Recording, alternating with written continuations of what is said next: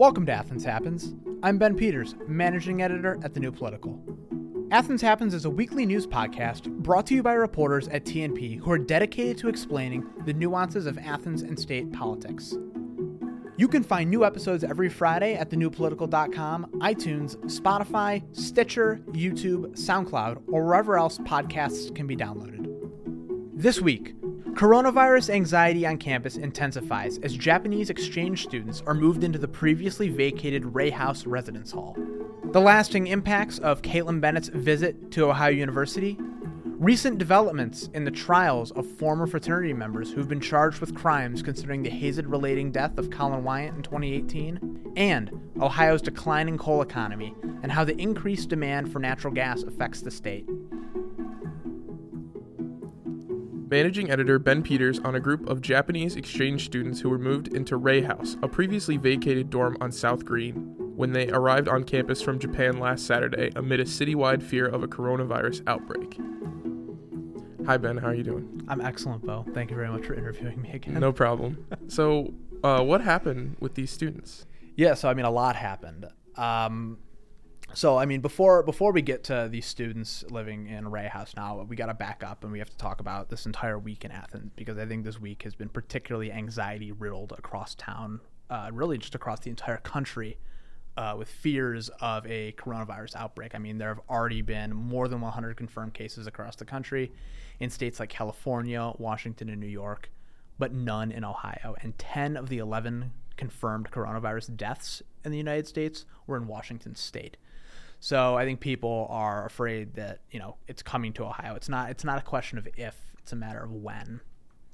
Um, and so you know, earlier this week, Monday, City Council, they talked about how they were working with the city county health department, uh, you know, to plan for a potential virus outbreak in Athens City, and the Athens City County uh, Health Department released a statement that day saying that basically their preparedness plans for if there were to be a coronavirus outbreak in Athens would look very similar to what they did in 2009 during the swine flu epidemic.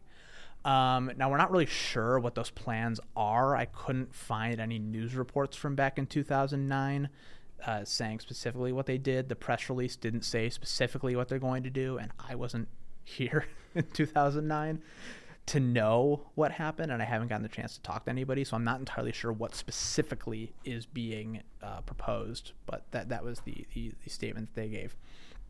Um, and then, you know, at the meeting, Mayor Steve Patterson said that he's concerned too about the municipality and, and if this were to happen, what would happen to the city. He, he you know, he's worried that you know we're going to be going on spring break.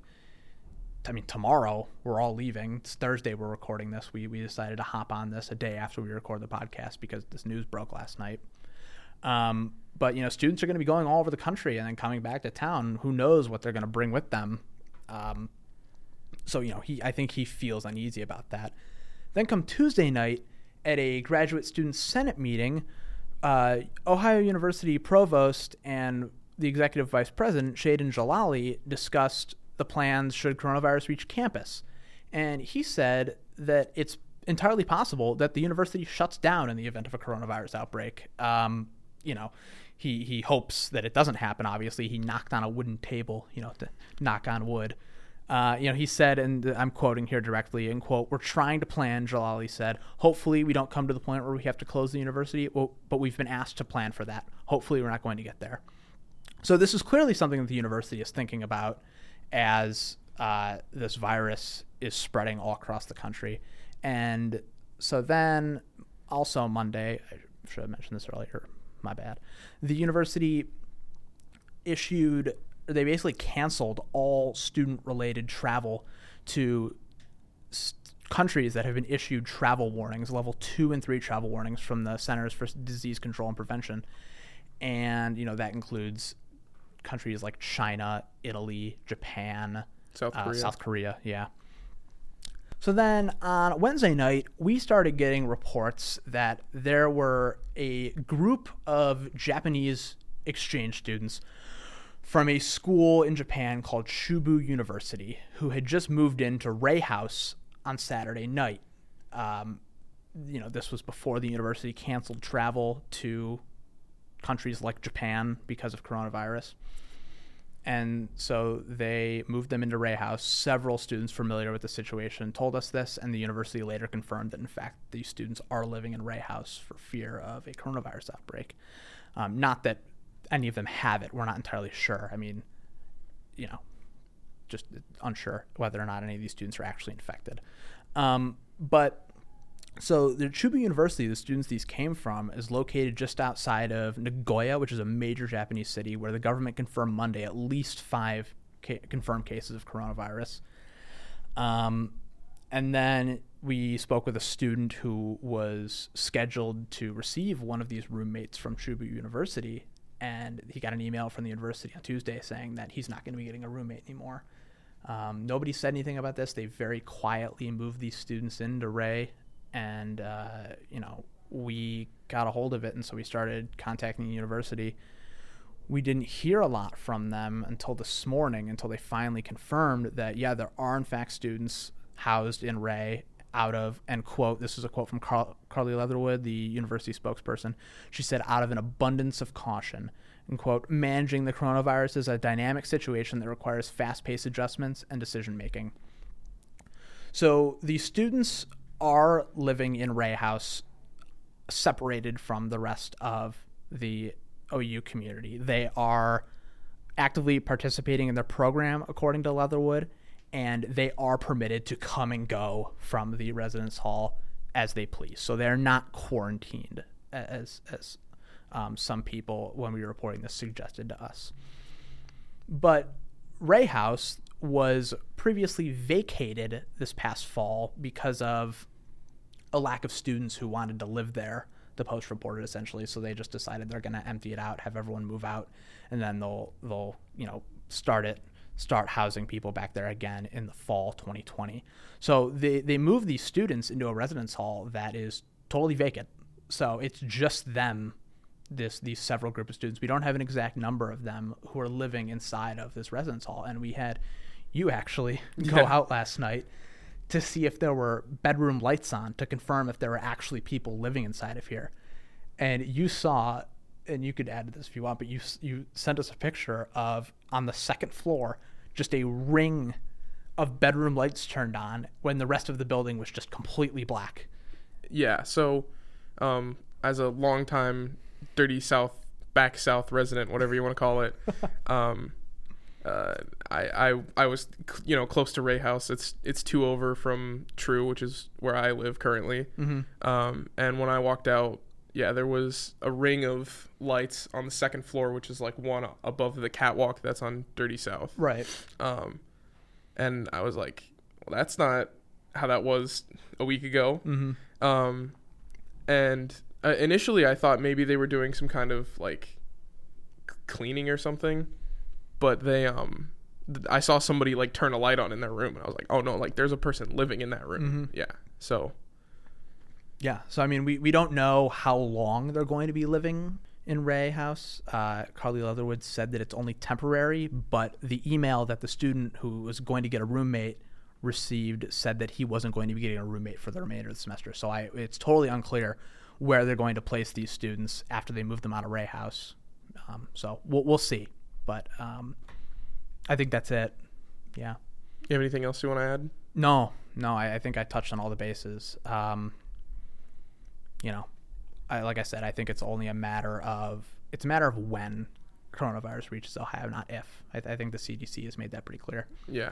Um, I the only other thing I could think of was um, that some of the dining halls, not all of them, but Boyd and Shively have started like having the workers serve the people instead of you serving yourself Mm. Because they're like I, it was like due to illness Mm. or like scarce like being scared of illness. Yeah, I mean they didn't specifically say coronavirus. Yeah, no, but they but- said illness. Yeah, was okay. the thing. Yeah.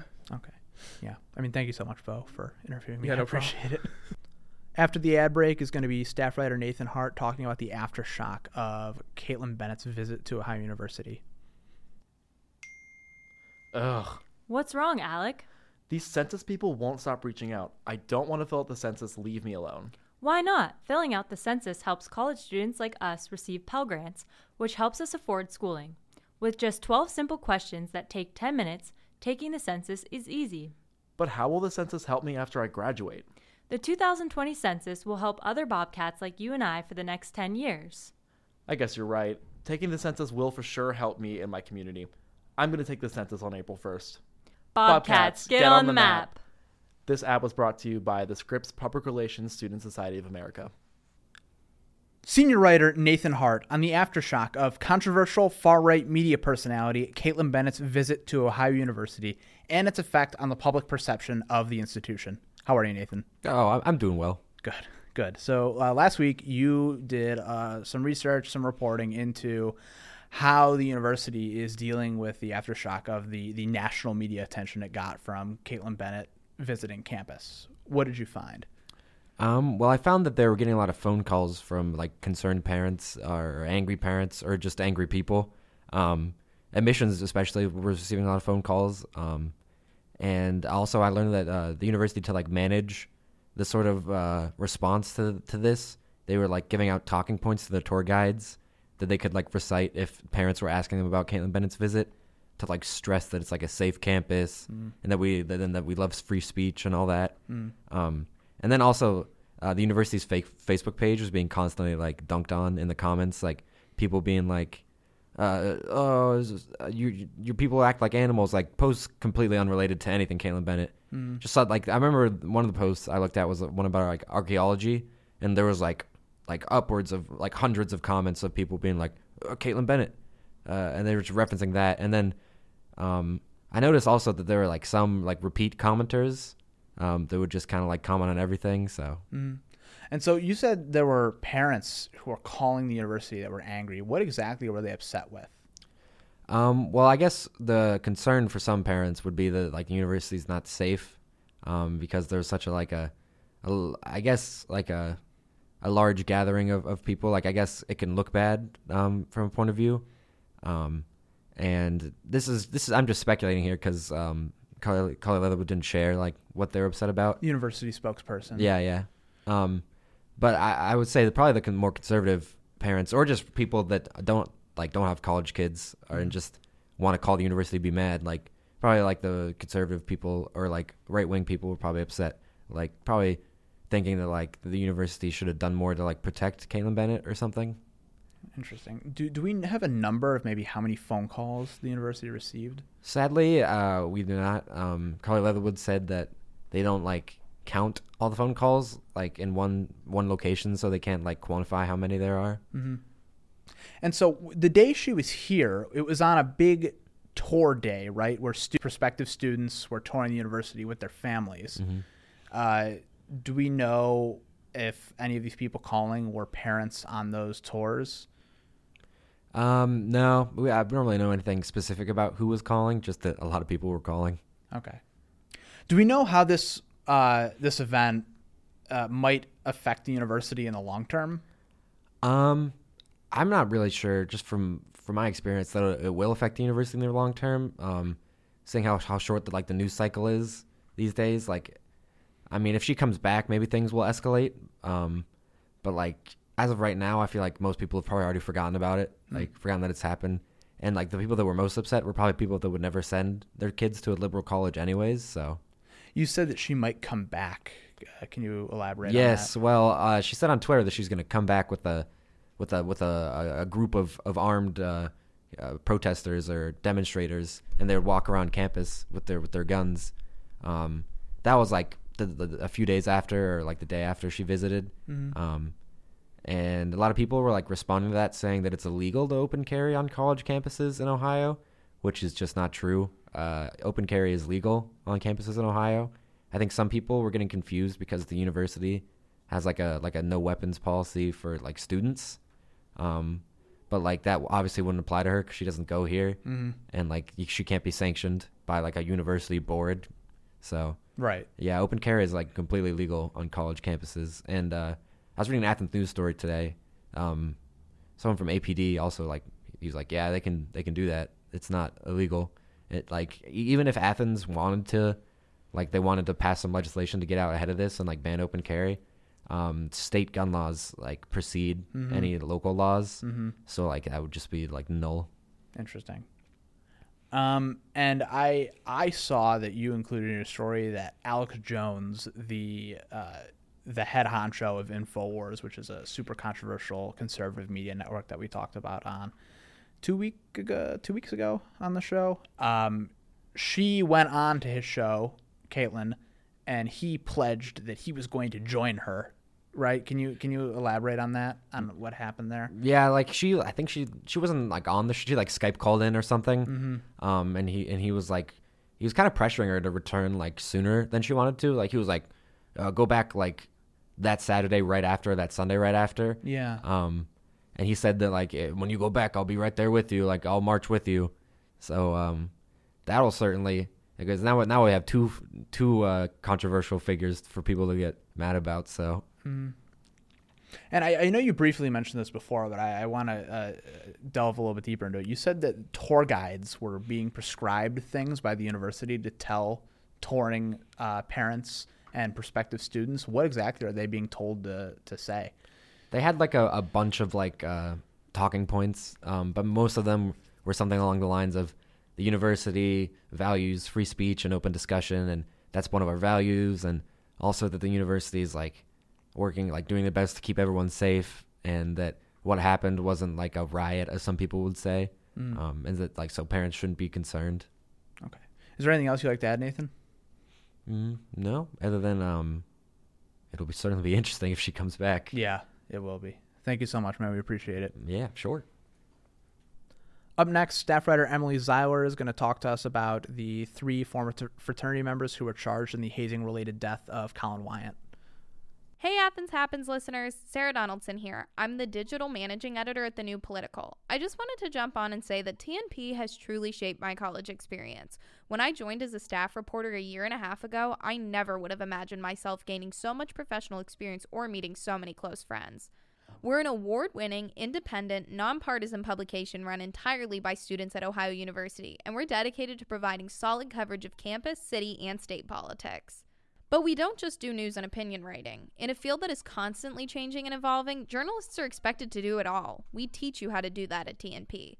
We regularly produce photo galleries, videos, podcasts like the one you're listening to, infographics, and so much more. And if you're interested in social media or public relations, there's a spot on our team for you, too. The clips you'll produce here will help you get the internship you want. By the end of my freshman year, I had multiple pieces of writing published on TNP's website, allowing me to pursue an internship at my local paper, the Butler Eagle, last summer. I've also met some of my best friends here at TNP, and we have a fantastic network of alumni working in journalism and strategic communications jobs as close as Athens or as far as New York City. If you have yet to find the student publication on campus that's the right fit, the new political just might be the one for you. Our weekly all staff meetings are held every Sunday night at 7 p.m. in Scripps Hall if you're interested in joining, and you can also reach out to me at sdonaldson at thenewpolitical.com. Staff writer Emily Zeiler on the three former members of Ohio University's Sigma Pi fraternity chapter who pleaded guilty this week to charges related to the 2018 hazing related death of Colin Wiant. How are you, Miss Zeiler? Um, I'm very peachy today. How are you, Mr. Peters? You're good. I think you were peachy last week too, or two weeks ago. You know what?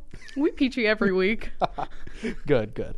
Uh, so you went uh, to court this week, not for yourself. Uh, you went to go cover the trial of these three former fraternity members.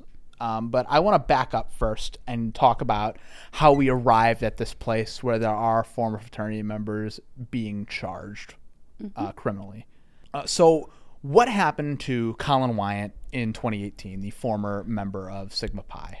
Um, he was not a former member. He was a former Sigma Pi pledge. Right, yeah. So in November 2018, Colin Wine died of asphyxiation of from nitrous oxide, um, and it was also known as a whippet. So it's just like a can of nitrous oxide. So it, it, correct me if I'm wrong. I, I believe that like whippets are like cans of whipped cream, or like where the whipped cream is empty and then you like inhale the nitrous oxide. I, I That think would be it gets- correct. I think it gets it gets too high, but he died of an overdose essentially of the nitrous oxide. Mm-hmm. Okay, and so after that happened, after his death, what kind of was the result of this high profile student death at Ohio University? Well, it caused Sigma Pi to like be shut down at Ohio University. It- Um, and it also led to one a civil case, which is being brought up by both Kathleen and Wade Wine, Colin's parents, which that those cases are just like it's at the beginning of them. So, like it was filed, but no like trials or anything has like been brought up yet. Um, and then there's also criminal cases, and there were nine people indicted in connection to his like death. So there are two people that can I talk about these people? Yeah. Okay. So of the nine people, seven of them were former Ohio University students, and they were all like former pledges from not pledges, fraternity members from Sigma Pi. Mm-hmm. And then two of them, one's the owner of Silver Serpent LLC, which is it sells the nitrous oxide or the whippets, Yeah. and then also the daytime manager of the Silver Serpent. Yeah. Silver Serpent is a little, um, you know, they sell uh, vape stuff, uh, bongs and whatnot down on the near the end of Court Street. So with those, we've had three. We've had three out of the nine people so far have their cases closed, and those were the trials that I went to last week. Okay. And what happened to these? And who? oh, Actually, let me back up. Who are these three people Okay. being charged? So they were all former members of Sigma Pi. Yeah. One of them is Dominic Figliola, um, the other Colin McLaughlin, and then Zachary Herskovitz. Um, okay, now do you want me to talk about the charges? And well, I mean, are they? Are these former OU students? Are they still students? Are they graduated? Where Where are they at? Um, well, according to their ages, none of them should have been graduated by now. Okay. Zachary Herskovitz for sure does not attend OU anymore because he lives in PA. Pennsylvania. Sorry. um, Colin McLaughlin and Dom Dominic Figliola, neither of them seemed like, according to their court documents, none of their like addresses seemed to be in Athens, even though they'd be students that would be living off campus by now. So I do not believe that they are students of Ohio University anymore. Okay. And so, what kind of charges are the three of these people facing? So Dominic Figliola and Zachary Herskovitz were both facing a charge of hazing, which Zachary Herskovitz did plead guilty to. Um, Dominic Figliola, in particular, he was facing charges of permitting drug abuse, um, aggravated trafficking of drugs, and not complying with underage alcohol laws. Um, Colin McLaughlin, he was just facing two charges of possession of LSD, but there was no hazing charge for him. And Zachary Herskovitz, he was, he had two charges, which one was permitting drug abuse and then the hazing. And so, are any of these people going to see jail time, or what? What are their punishments for these charges? So, how the plea agreements go is that typically that you don't get jail time since all these are none of them are high like profile felonies. So I'm gonna start off with Colin McLaughlin, who the only thing he he was charged with, he pled mm, he pleaded guilty to two charges of possession of LSD.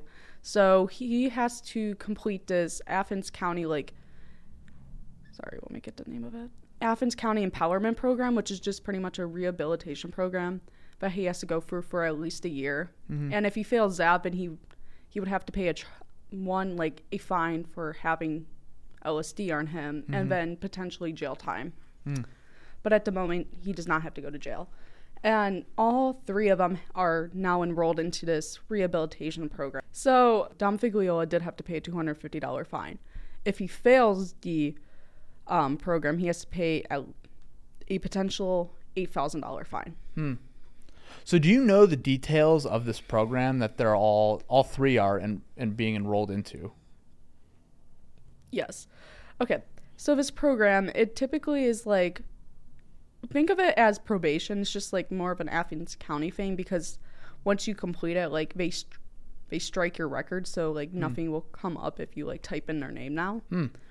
So it's like depending on like where you live, it's like it could be non-reporting or reporting to a probation officer. So pretty much if it's non-reporting, all you have to do is like mail them in, like telling them that you're following all s- local, state, and federal laws. And if you do nothing wrong for like the next year to two years, depending on how long like they believe you need to stay in the program, then you're good. And so then, you, you know, assuming that all three of these people complete their uh, their rehabilitation program, their criminal record will just be wiped. Mm-hmm. They will have no felony record anymore. Hmm. Interesting. And I, I know that you mentioned to me this, but I'd like uh, for you to expound upon it a little bit that the judge was not happy with these plea agreements that they reached. Um, he so Judge George McCarthy he was not happy with Herskovitz's plea agreement because for hazing, which is a fourth degree misdemeanor, you have a possibility of up to 30 days in jail. And according to Herskovitz's plea agreement, he didn't. The prosecutor didn't believe that he needed to go to prison for those 30 days. And McCarthy was just very upset about that because he inadvertently caused the death of like a person, a human being. Mm-hmm. So he was like very distraught over that. And despite that, the prosecutor like asked McCarthy to grant the terms of the plea agreement because Herskovitz, in her words, was like very cooperative with them and he was telling them as much as he could. And he Herskovitz was also not present in the room when Colin was doing the whippet. Mm. So, what's next for all three of these individuals? all three of these individuals will be going through like this once again this rehabilitation program but they will not be in court again unless if they get called on to be a witness in any of the other cases which it doesn't look like they will be at the moment Okay. Is there anything else you'd like to add, Emily? um if i could i'd kind of want to can i add a comment from like the wyans because they did speak at yeah, the case totally. Yeah. What What did Colin's parents say? Colin's parents were very distraught, as they obviously should be. And ever since his death, they both have been like activists trying to like stop, like, make, bec- one, like, make hazing like a harsher, like, crime. Mm-hmm. Because the Wines do not believe the punishment for a fourth degree misdemeanor is enough when compared to their loss of a child. Because, can I explain what a fourth degree misdemeanor is, Mr. Peters? Yeah. Okay, so a fourth degree misdemeanor it is a maximum of a two hundred and fifty dollar fine and or up to thirty days in jail. Which, if you're causing the death of someone, up to thirty days in jail and two hundred fifty dollars you have to pay, that's not enough, and that's what the wines have been pretty much going around and saying. So one thing that really stuck with me was like what Kathleen Wine said because her and Colin's father, they both went through the Greek system when they were students at Ohio University. And she said, fraternities and sororities are meant to build on brotherly and sisterly love, and to make you better people, better men, better women, to lift you up. And to know that their destructive, demeaning behavior can be deadly, that those people who are supposed to protect and love you can be the ones that drive you to your death is a horrific thought. Because as they have many happy experiences going through the Greek system and to see what happened to their son, that that's just something that's always going to be following them. Mm-hmm. So that's it. All right. Well, thank you so much, Miss Sauer. We really appreciate you. After the ad, Alejandro is going to be joining us to talk about coal mining in Ohio and how its decline has affected the economy.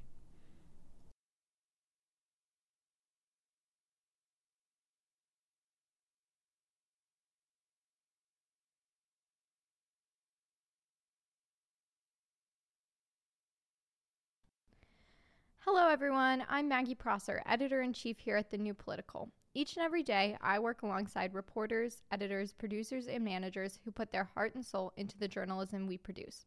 Here at TNP, we have the honor to tell the stories of the residents of this small town we call home. We're looking for local businesses and other ventures to help us continue funding for our independent journalism, including the podcast you're listening to right now. TNP would love to advertise for you through our website, our biannual magazine, or right here on Athens Happens. If interested, please send an inquiry email to execedit at thenewpolitical.com for more details. We hope working together can support both your initiative and fuel TNP's strong, reliable, and essential journalism here in Athens. Staff writer Alejandro Figueroa on Ohio's declining coal economy and how the increased demand for natural gas has impacted the state. How are you, Alejandro? Ben, I'm doing pretty well. How are you? I'm good. This is your debut It Athens is. Happens appearance. It is. It's very fun. I've been playing around with the mics and the headphones, so it's it's kind of fun. So Cool. thank you for having me. Sure thing, man. We're happy to have you on. Uh, so tell me about uh, your reporting on the state of the coal economy in Ohio. So currently, uh, the state of the coal economy in Ohio is it's in decline, uh, and it has been for various decades now. Um, some people argue even as far back as World War II. Uh, but you really don't start seeing any change up until about the 1970s. Um, back then, you had a lot of coal production. I mean, especially the state of Ohio was producing tons and to- tons of coal. Um, but the decline really, you start seeing a decline in coal uh, when there is this shift in technology in terms of how the coal is extracted from the earth. Mm. So it's this, there's this weird paradox in which you see uh, uh, increase in technology that helps uh, the industry produce and extract more coal. So you start seeing an increase in uh, the coal that is being produced in the state of Ohio, but you start seeing a decrease in the labor market because Mm. as you're seeing that technology, you know, you got these big excavation tools that uh, are taking up the jobs of thousands of people that are mining underground. You know, you start seeing that labor increase. I mean, this technology gets better and safer, which is good. Um, but you start seeing that decrease in labor because of that technology. so a lot of the decrease in jobs in the coal mining industry can be chalked up to automation. Correct. It can be chalked up to that, and I mean, not only just even automation, it's also just cheaper to mine uh, with big excavation tools. So, Mhm. um, prior to when you see that uh, uh, shift in technology, a lot of the coal was being mined underground, and that's you know what you would. I mean, it's just it's just called underground mining, right? But after that technology shift around the 1970s, you start seeing what we call uh, surface mining.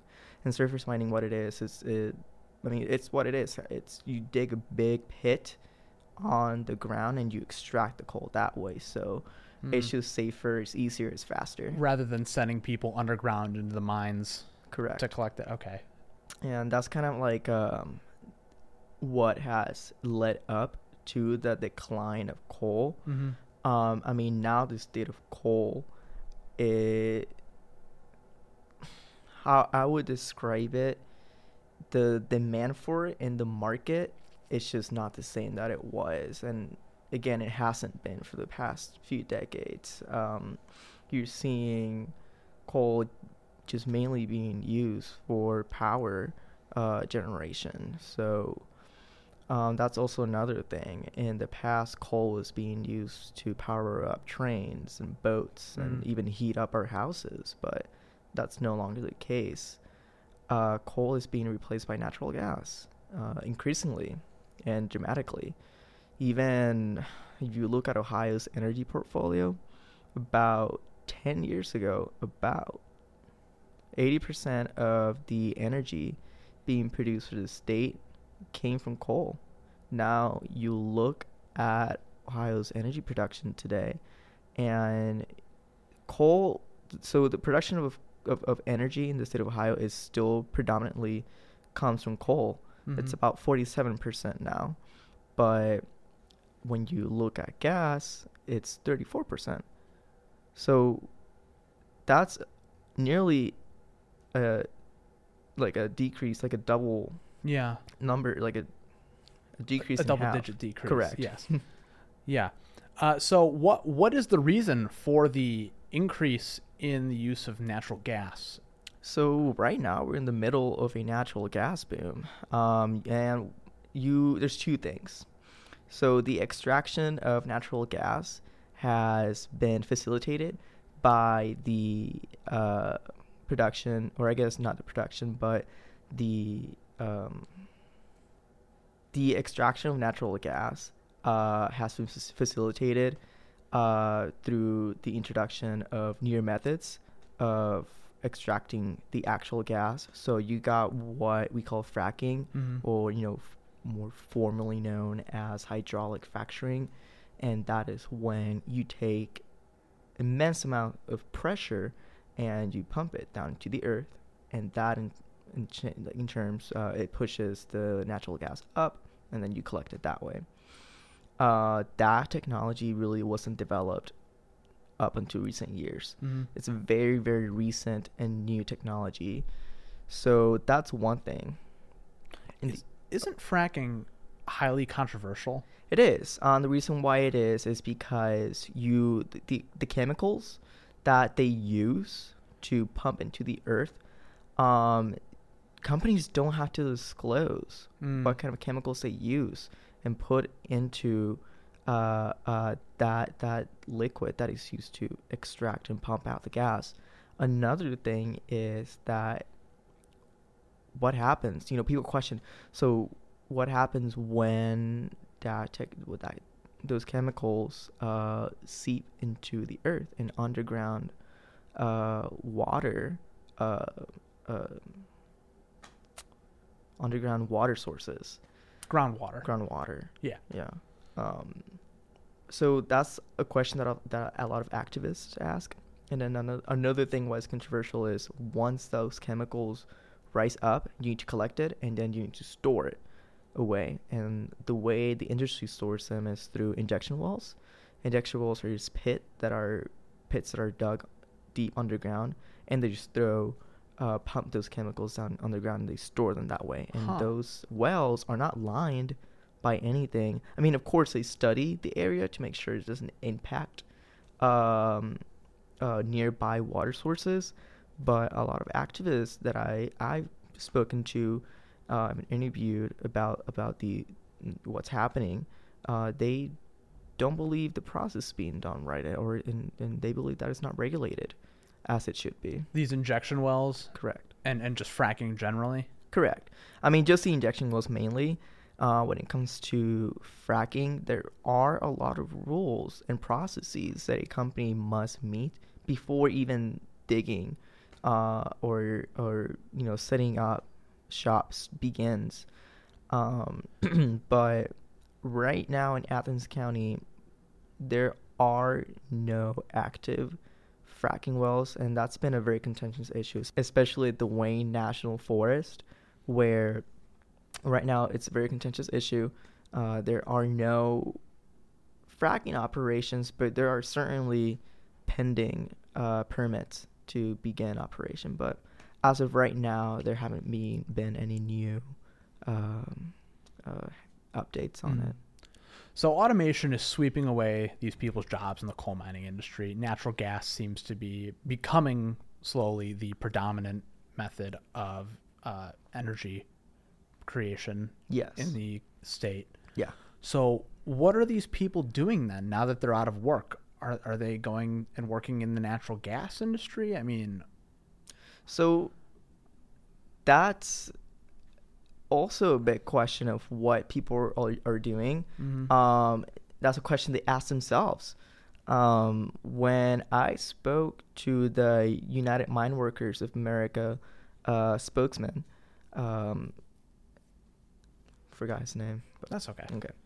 Um, he told me that a lot of these workers have a very set of specialized skills that are very hard to transfer into another uh, into another industry. Mm-hmm.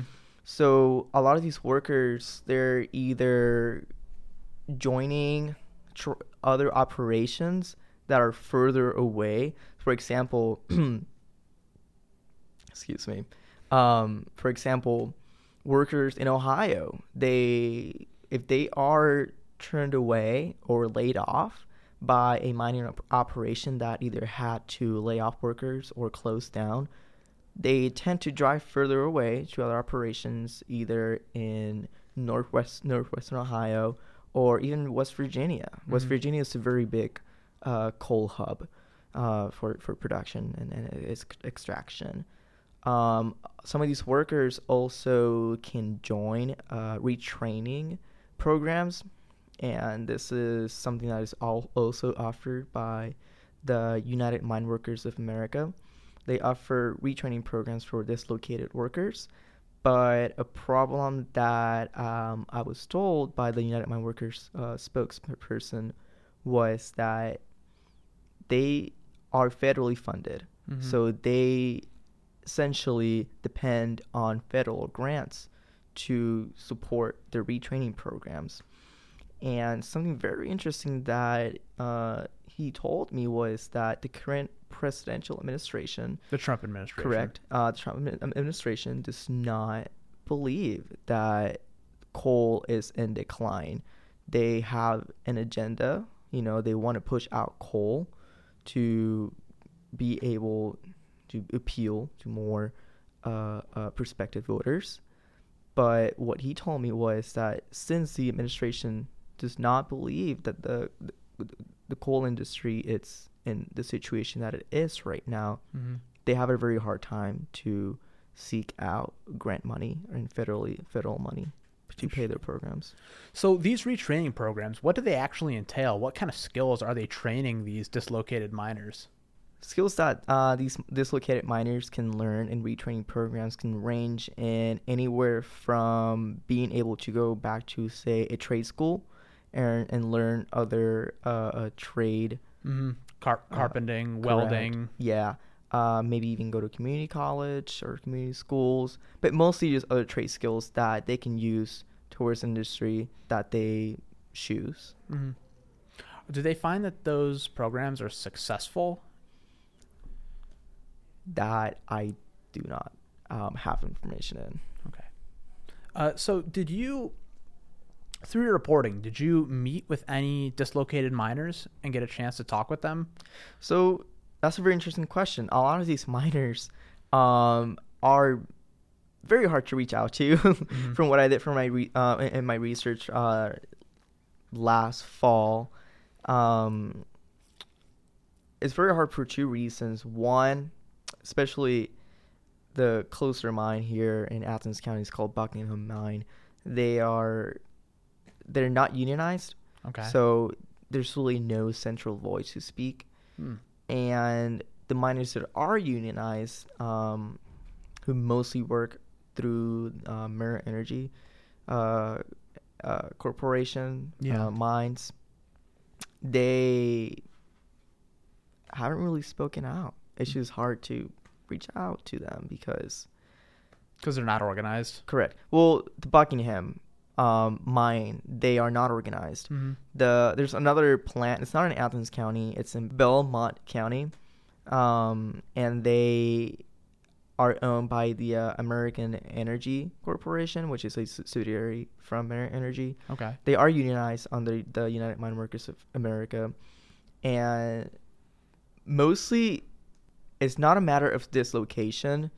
Uh, the big issue with them, their bigger issue is uh, losing uh, pension plan benefits. So mostly just retirees Mm. who rely on those pension plans um, to, you know, live out their lives and pay for medical, uh, Yeah, you know, whatever expenses yeah, they might medical have to pay expenses for and stuff like that. That's mostly their their the, the issue that they're having right now with this coal decline. Did you meet with any of these people and speak with them? I was not able to. Hmm. Why do you think it is that a lot of these miners are so hesitant to speak to you or anybody else about their situation right now? I mean, it sounds like the, the, their industry is is collapsing beneath them, and they're helpless. Yeah, so a big reason that I would speculate as to why Yeah. they would not um, want to share their sentiments with the media uh, or journalists like like me when I was trying to uh, reach out to them is the fact that they probably don't even trust you know the media right now Mm. a lot of these miners i mean you gotta think about it a lot of the trump's administration a lot of, uh, of their following are people in rural areas who have heard the message of our current president Mm-hmm. you know a lot of these people are miners and and and other blue collar uh, workers who listen to the message that our president has um, you know spread out Mhm. so i wouldn't be surprised if they think that someone reaching out to them is just out to get them you know or like they think that that person is out to get them or out to spread some uh, a- a different narrative, which isn't the case, but Mm. you know, it's Yeah. unfortunately the kind of um, atmosphere that we're kind of living in right now in the media industry. So, what do you think the future of coal mining in the state is? Sure. So when you look at uh, projections of the energy production, especially when you look at projections coming from the state of Ohio, you see a big rise in natural gas uh, uh, usage. So going back to two the early 2000s to now, uh, 2020, you've seen a, uh triple digit increase in natural gas production, and that is projected to increase according to the uh, Public Utilities Commission of the state of Ohio. And you're seeing a decrease in the production and usage of coal. coal. Um, so talking back to professionals also i've talked to jeff buckley he's a uh, geography professor who focuses in appalachian studies and um environmental studies Mm-hmm. professionals don't necessarily believe that it's straight out going to go away i mean this is a very slow moving Mm-hmm. kind of uh, um, slow moving It's a slow burn. slow burn. Yeah. like what you did there. So it's it's really a slow burn. You're seeing you're seeing uh little by little uh diminishing demands in the market for coal Mhm. over the next few years, maybe even decades. Um, but it's not like it's going to be something that's straight out going to going to go away. It's going to be a very slow process. But I mean, right now it's just cheaper to both extract uh, natural gas and uh, burn it for uh, energy production. To put it into numbers, right now, or at- least last year, uh, gas use in utility plants would cost as low as $16 per megawatt, and coal would cost $22 per megawatt. To put that into perspective, one megawatt worth of energy uh, is created by 10 automobile vehicles. So when you think about it in the grand, you know, the grand scheme of things, those numbers just add up, and it m- ends up making more sense to work with natural gas rather than coal. Mm-hmm. Uh, is there anything else you'd like to add before we head out, Alejandro? Well, right now there's not a whole lot happening. Um, the uh, Murray uh, Energy Corporation, uh, they filed bankruptcy last October, Mm-hmm. and they are working with investors to talk about how they're going to restructure uh, their financial budgets. And but you're really not. Oh God. They're working right now to talk about. They're working right now with their investors um, on how they're going to restructure their budgets. There hasn't been a whole lot of talk about what's going to happen with those smaller uh, subsidiary mine, mine companies, Mm-hmm.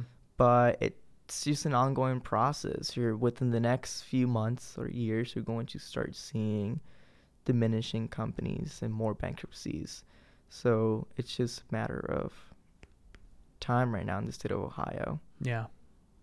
Awesome. Well, thank you so much. We really appreciate you coming on, Alejandro. Ben, thanks for having me.